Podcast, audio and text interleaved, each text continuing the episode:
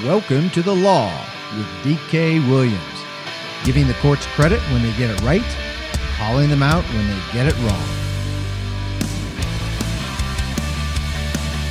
Welcome back to the law. I'm DK Williams, and this is episode 64.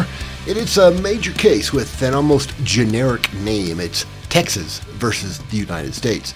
Lots of other states, two individuals are involved on the plaintiff side, and other organizations and individuals that are named on the defendant side. But less than a month ago, December 18th of 2019, the Fifth Circuit Court of Appeals upheld the district court decision that the individual mandate provision in the Affordable Care Act, the ACA or Obamacare, is no longer constitutional. Now, we discussed the district court case right after it came out in episode 17 of the law back in December of 2018. Note, I said the Fifth Circuit held that the ACA is no longer constitutional. Those words are important. It was constitutional when the U.S. Supreme Court said so back in 2012 when they decided the NFIB, National Federation of Independent Business, versus Sebelius, who was the head of the Department of Health Human Services or whatever it's called in, of the U.S. at the time under Obama. So that was back in 2012, but things have changed something very important has changed. And we'll go over what that was, what changed, and why it is important. As always, The Law with DK Williams is brought to you in collaboration with Speakeasy Ideas. You can subscribe to The Law and other Speakeasy Ideas podcasts through your favorite podcast app and at speakeasyideas.com. Follow this podcast on social media. That's Twitter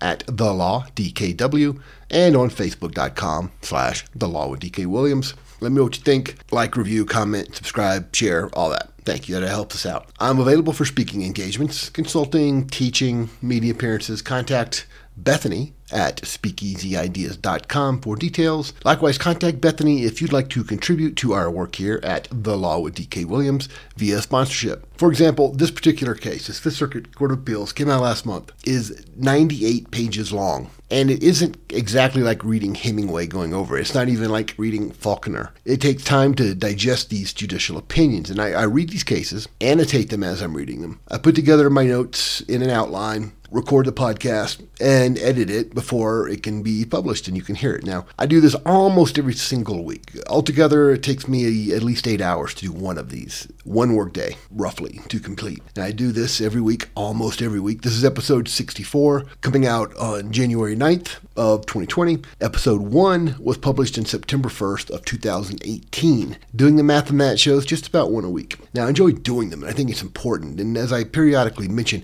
it is important to read cases if one wants to have an informed opinion on them. I always include a link to the actual cases in the show notes for anyone who wishes to check check it out and see the actual source. Now, I don't expect people to read them all, but I want everyone to know that those who have not read it, like you hear in the news, um, Congress people especially are just talking heads, that if they have not read it, they have no basis for a legitimate opinion. They're basing their opinion on what they've heard from somebody else. And it's even worse when somebody you're hearing is basing their opinion on a case they haven't read based on what somebody else said who didn't read the case either. It just gets worse and worse. Now, my discussion of these cases comes from my perspective and my biases. I'd never not acknowledge that, and I don't pretend to be objective on this. I try to be as objective as I can, but no one can be 100% objective. I recognize that, so but I do my best to be thoughtful. I do my best to be intellectually honest and consistent. I'm sure I fail. I, am human. But I have read the cases and try to point out the issues that exist, even when I come to my own conclusion and give it to you. If I fail to do that, let me know. If I fail to do that, tell me. And as Rhett Butler said, I apologize again for all my shortcomings. A major impetus of me starting this podcast was listening to congressmen indignantly rail against judicial decisions they'd clearly not read. It's embarrassing. It's even worse um, on talk radio and cable news, and I wanted to counteract some of that misinformation. So if you're so inclined, a sponsorship helps me in that mission. Again, contact Bethany at speakeasyideas.com. Often people substitute passion for thought. Nowhere is that more true in politics and political commentary, and politicians are often rewarded for that substitution. People like it when people get their dander up, right? They get excited and they're passionate about something. But I want to encourage people to not make that substitution. Do not substitute passion for thought because it's not. In fact, this is a notion upon which our government was formed. Thomas Krannawitter discusses that in his presentations on the Federalist Papers. So check out his podcast at speakeasyideas.com and go see him talk when you get the chance. He is the main guy behind speakeasyideas.com, the platform which is helping me get these out. So, Texas versus the United States. This case was brought by Texas and a bunch of other states and two individuals who opposed Obamacare they filed the lawsuit. As always, I've, I've got a link to the case, which lists all of the states involved as plaintiffs and as defendants, because on the other side is the United States, who is nominally defending Obamacare, and several states who want to support it as well and keep it alive. Now, this Fifth Circuit vote tally was two to one in favor of Texas and the other plaintiffs who won at the trial court level on summary judgment. The case is 98 pages, and the dissent is 35 of that. Now, the dissent is almost entirely about standing and not the substantive merits of the case. Now, standing is an important legal concept. I've mentioned this before, but it's pretty boring, and I like to focus on the sexy part of the ruling. Yes, I'm a geek for thinking any of it is sexy. Now, the majority opinion spent about 30 pages on standing of the plaintiffs. Ultimately, they did find standing amongst all the plaintiffs that are still in it. Otherwise, that would have been the end of the case. If there's no standing, there's no lawsuit. From the opinion, basically what that means is, quote, a case or controversy does not exist unless the person asking the court for a decision has standing, which requires a showing of injury, causation, and redressability. So if you haven't been hurt by somebody, you can't sue them, in essence. If you haven't been hurt at all, you can't sue anybody. If you have been hurt, you can't sue someone who didn't do anything to it, didn't cause it in any way. And if you are hurt and someone Uh, was at least partially responsible for causing it. If there's nothing the court can do about it, there's no redressability, no standing. That's the basics of how that's laid out. Then the majority spent another 18 pages on the issue of severability. That is, since they conclude correctly that the individual mandate, just like the district court ruled, the individual mandate is no longer constitutionally authorized, and we'll get into specifically why, because it's not very difficult concept. So, since the individual mandate is no longer constitutionally authorized,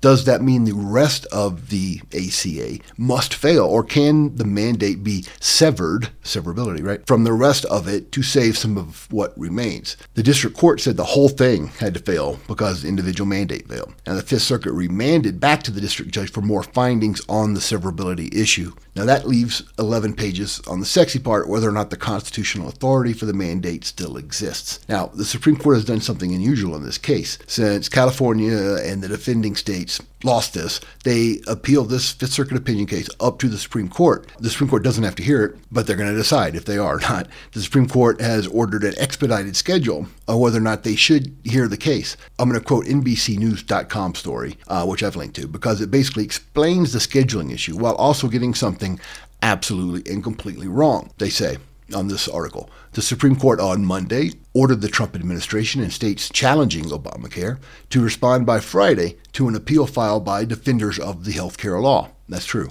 19 blue states, led by California, asked the Supreme Court last week for a quick decision on whether to take the case. They're appealing last month's ruling by a federal appeals court that said Obama's individual mandate is unconstitutional. So far, so good. They're all right on this. Here's the part that is just blatantly wrong, and that the rest of the law cannot survive without it. The Fifth Circuit did not say the rest of the law cannot survive without the mandate. Did the mandate's no good? It did not say the rest of it must fall. That was the district court the Court of Appeals specifically said, we're going to have him go back and see if it does or not. Here are some things he needs to do. So the Fifth Circuit specifically remanded the issue back to the district court. They spent 18 pages discussing why the district court needed a redo on this issue. Someone didn't read the actual opinion. This is not like one line in a 98 page opinion that they missed. This is 18 pages of a 30 some odd page majority opinion. They didn't read it, but that didn't stop them from writing about it. Remember, it's one thing to read the case, it's another to listen to someone who has read it. It's something far less to listen to someone who has not read it. I submit there's zero utility to listening to someone who hasn't read the case about their opinion. In fact, there's negative utility in listening to someone who has not read the case. Now, and I put a link to this article in the show notes. So the Fifth Circuit, in a two to one decision, upheld the most important part of the district court's opinion on Obamacare. So if you'll remember, the U.S. Supreme Court in 2012 said that Obamacare was constitutionally legit because the individual mandate that required you to either buy insurance or pay a tax, because that's what they said in the opinion, which just kind of came out of left field because the entire process of this thing being debated, it was sold as not being a tax. And then the Supreme Court said, oh, yeah, it is, and that's why it's legit. So the Supreme Court said it's legit because it's a tax. Now that tax is zero. Therefore, the constitutional basis is likewise zero the Fifth Circuit Court of Appeals made a simple conclusion. If the linchpin was a tax that held the thing together, If that linchpin is removed, it's no longer held together. If the only legitimate basis, as the Supreme Court found in the NFIB v. Sebelius case, is a tax, only reason it's okay. Once the tax is gone, it's no longer okay. This is not that difficult of a legal concept. Judge Jennifer Walker Elrod wrote the opinion. Now, she was appointed by George W. Bush to the Fifth Circuit in 07. Before that, she was a judge in Harris County, which is in Houston. She's 53. She went to Baylor undergrad and Harvard Law School. She was joined by Kurt D. Engelhardt, who joined Elrod in the majority. And he was appointed by Trump to the Fifth Circuit just last year in 2018. And of course, the people that want to defend Obamacare, regardless of the, its constitutionality, go, oh, look, he's, he just got appointed by Trump in 2018. Well, yeah, that's how the process works. Somebody appoints all of them, some president appoints all of them. Before being appointed to the Fifth Circuit in 18, he was a federal district judge, and he was appointed by W to that position in 2001. So he's been on the federal bench since 01, been on the Fifth Circuit since 2018. One thing I do like about him is that he's not an Ivy League elite, so that's cool. he went to Louisiana State for both undergraduate and law school. I imagine he will be watching the Monday night championship game between LSU and Clemson for college football. Now, the one dissenter is Carolyn Dineen King. She's uh, on senior status currently. She's 81. She's been on the Fifth Circuit since 1979. She was appointed by Carter. She went to Smith College and Yale Law. So there we have another Ivy League elite. Judge Elrod starts the, her opinion by mentioning the pros and cons of the policy behind the ACA as debated when it was passed. She mentioned spends like one paragraph saying this is what was debated. Then she says something very important that I wish a lot more judges would acknowledge and not just acknowledge but abide by. She says, None of these policy issues are before the court, and for good reason. The courts are not institutionally equipped to address them. These issues are far better left to the other two branches of government. The question before this court are far narrower questions of law, not of policy. Great statement. And almost none of the statist criticism of this opinion discusses the law. They invariably discuss why the policy, in their view, is great policy. That is completely irrelevant to the judicial analysis. And we discussed how standing and severability are very, very important, but they're boring legal issues. Now, the conclusion of the court, Fifth Circuit, remember, on the sexy part, they say the individual mandate it's unconstitutional because it can no longer be read as a tax, and there is no other constitutional provision that justifies this exercise of congressional power. This is incredibly simple. The bulk, if not the totality, of these rendering of garments and gnashing of teeth by supporters of the ACA never mention that the linchpin to the whole thing has been removed. The thing that held it all together no longer exists. Congress has removed that. It's like removing the foundation of a building. It's not it can't stand anymore. These people they don't care about enforcing the Constitution. They care about implementing government control over you because they're smarter than you. And if we'd only let them plan the economy and tell you how healthcare should work, without that pesky Constitution thing getting in the way, we'd all be so much better off. So these people don't care about the Constitution. They care about implementing their policy over you. So they do their best to just ignore it, ignore the Constitution. And as I discussed in the district court case, which was we, we covered in episode 17, it's clear most critics have not read the opinion or they don't care many of them don't care. Many of them haven't read it. One thing that I see consistently is they, they bellow that the Supreme Court already ruled it was constitutional. Yeah. And the district court and the Fifth Circuit address what has changed since that ruling. The linchpin has been removed. For some reason they can't acknowledge that. The ACA, Obamacare, was passed in 2010. The NFIB case versus Sebelius was decided two years later in 2012. So the Fifth Circuit talks about that timeline that the Supreme Court decided that the ACA's individual mandate could be read as a tax on an individual's decision not to purchase insurance, which was a constitutional exercise of Congress taxing powers under Article 1 of the U.S. Constitution. Again, hey, what a crazy concept. Does Congress have constitutional authority to do this? People criticizing the decision don't care. You know, it's like when Nancy Pelosi laughed when she was asked what was the constitutional justification or authorization for Obamacare. She just laughed. And that's what people continuously do, at least metaphorically. So back to the Fifth Circuit, the court, the Supreme Court, favored this tax interpretation to save the provision from unconstitutionality, reading the provision as a standalone command to purchase insurance would have rendered it unconstitutional. This reading could not have been justified under the Commerce Clause,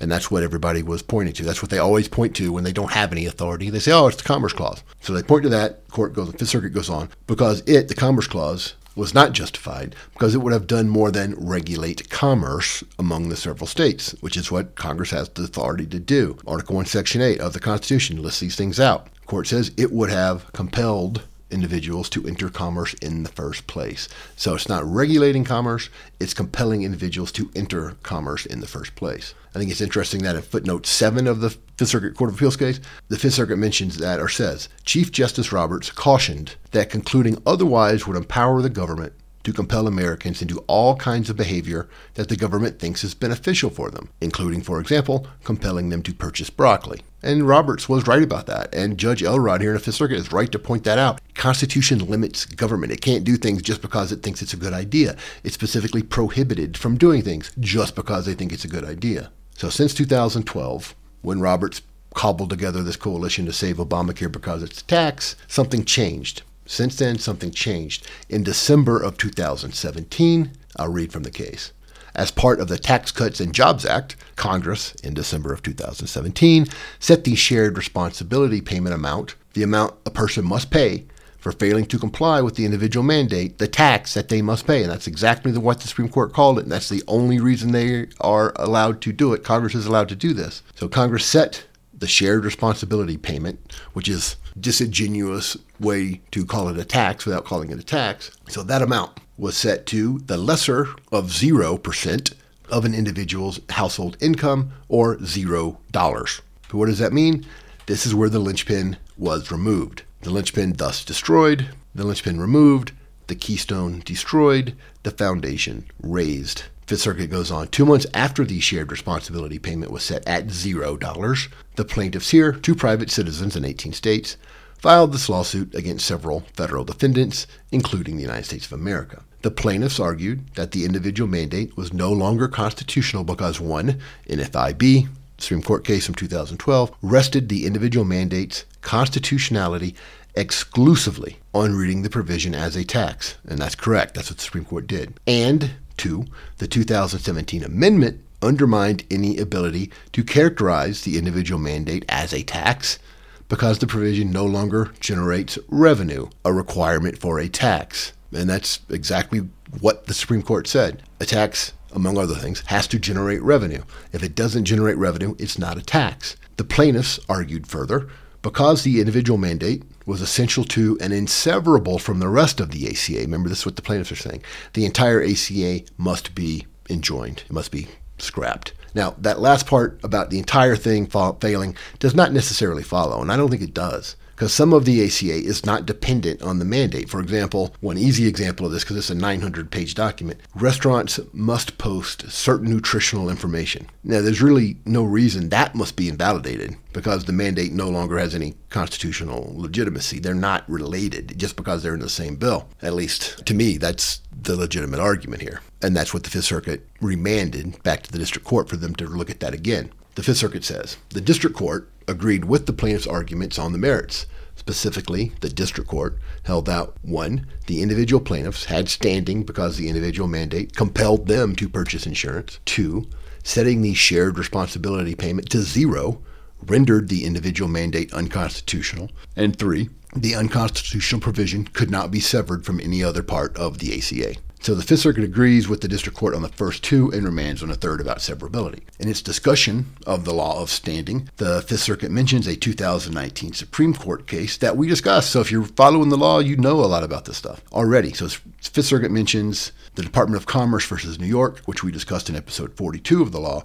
That was the case about the Census Bureau being allowed to ask about citizenship on the census. The Supreme Court said they were not allowed to ask. Now that was wrong, and we went over in episode 42, so check it out. Because they, anyway, go check that one out before I d- jump back into that. The Fifth Circuit quotes Chief Justice Roberts in NFIB. The most straightforward reading of the individual mandate is that it commands individuals to purchase insurance. Using that reading of the statute, the individual mandate is not a valid exercise of Congress power under the Interstate Commerce Clause. The Constitution, he explained, gave Congress the power to regulate commerce, not to compel it. Okay, this is not a complicated notion. We, we've gone over the Commerce Clause in detail, specifically in episode 5, where we discussed Wickard v. Filburn, so check that one out for more on that. Fifth Circuit goes on. This limited reading of the Interstate Commerce Clause, and by extension of the Necessary and Proper Clause, was necessary to preserving the country that the framers of our Constitution envisioned as Chief Justice Roberts observed, if the individual mandate were a proper use of the power to regulate interstate commerce, that power would justify a mandatory purchase to solve almost any problem. Absolutely nothing wrong with that statement. It's correct. So Roberts is correct. Congress would be able to attempt to solve the homeless problem by requiring everyone to buy a house. That's no less absurd than solving the health care problem, however, that's been defined. You're going to solve that by requiring everyone to buy health insurance. And if Congress can do those types of things, it really has no limit, no limit on its power. Now, restriction of federal authority over interstate commerce has been on life support since Wickard, episode 5 we discussed. NFIB versus Sebelius did not pull the plug completely to kill it because it said no, the power to regulate commerce among the states does not mean you can make an individual buy something that they don't, wouldn't otherwise buy. So they didn't pull the plug to completely kill it, but it certainly did not revive it. It left it plugged in on life support, plugged into multiple machines, but still plugged in. They didn't pull the plug. The circuit goes on, quoting the Supreme Court, elevating Congress' power to regulate commerce among the several states to a power to create commerce among the several states would make a leviathan of the federal government, everywhere extending the sphere of its activity and drawing all power into its impetuous vertex. All right, so that's Roberts quoting the Federalist 48 for that flowery poetic language comes from. And I mentioned Krannawitter's lectures on the Federalist Papers. Here's the Supreme Court citing to them. They show up frequently in the Supreme Court opinions dealing with constitutional issues. So they're very important to, uh, to understand. Fifth Circuit goes on. The more expansive reading of the Interstate Commerce Clause would render that provision a font of unlimited power, or in the words of Alexander Hamilton, a hideous monster whose devouring jaws spare neither sex nor age, nor high nor low, nor sacred nor profane. So again, that's the Fifth Circuit quoting the Supreme Court quoting Hamilton, the Federalist Papers. But let's make no mistake. Many people want the federal government to be a font of unlimited power, that they know the Constitution is designed to stop it, to be an impediment to such a font of unlimited power, and they want that impediment removed.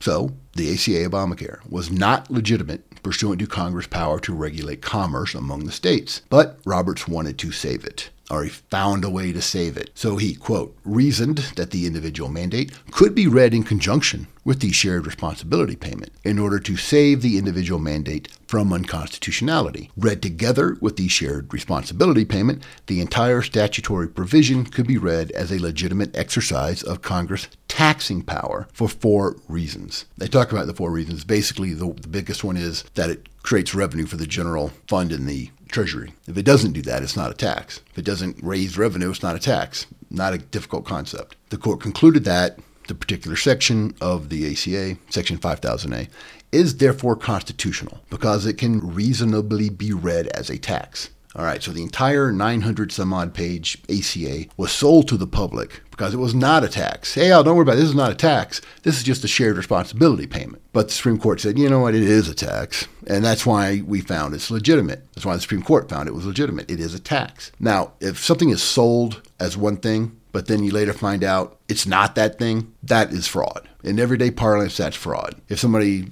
at the used car lot says, no, this car was not in a flood, it's cool, then you buy it, and the dealer says, well, you know what? It was. But you're still stuck with it. So that's a lie. You bought the car based on an illegitimate premise, a fraudulent premise. Slam dunk fraud case. But like Social Security, another government program, the ACA was largely passed on fraud. We discussed the fraud behind Social Security in episode 10 Fleming versus Nestor. So check that one out. The Supreme Court in the ACA case noted that the primary characteristic of a tax is that it generates revenue for the United States Treasury. That's what the ACA tax did.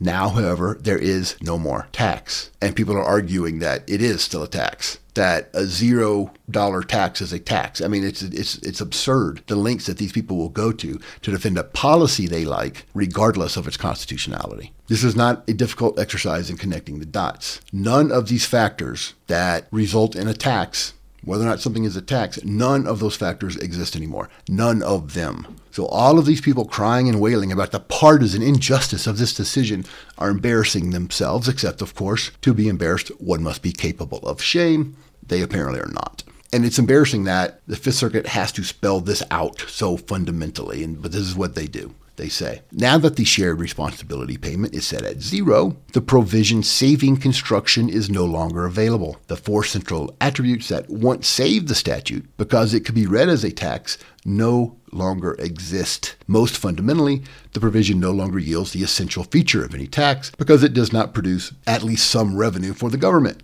Because the provision no longer produces revenue, it necessarily lacks the three other characteristics that the Supreme Court mentioned that once rendered the provision a tax. The shared responsibility payment is no longer paid into the Treasury by taxpayers when they file their tax returns because the payment is no longer paid by anyone. Like I said, it's embarrassing that this has to be spelled out so fundamentally to people who still refuse to acknowledge it. The mandate was constitutional according to the Supreme Court in NFIB versus Sebelius because it was a tax. Congress has the power to tax. That's right there in Article 1, Section 8 of the Constitution. That constitutional authority was the only thing that legitimized the mandate. That tax no longer exists. Without the tax, the constitutional authority is no more. No more tax, no more constitutional legitimacy. I understand many people don't like that result, but that is the result. Having agreed with the district court correctly that the mandate is no longer constitutionally legit, is no longer authorized, the Fifth Circuit went into a long explanation of the severability doctrine. That is, if one part of the statute is struck, does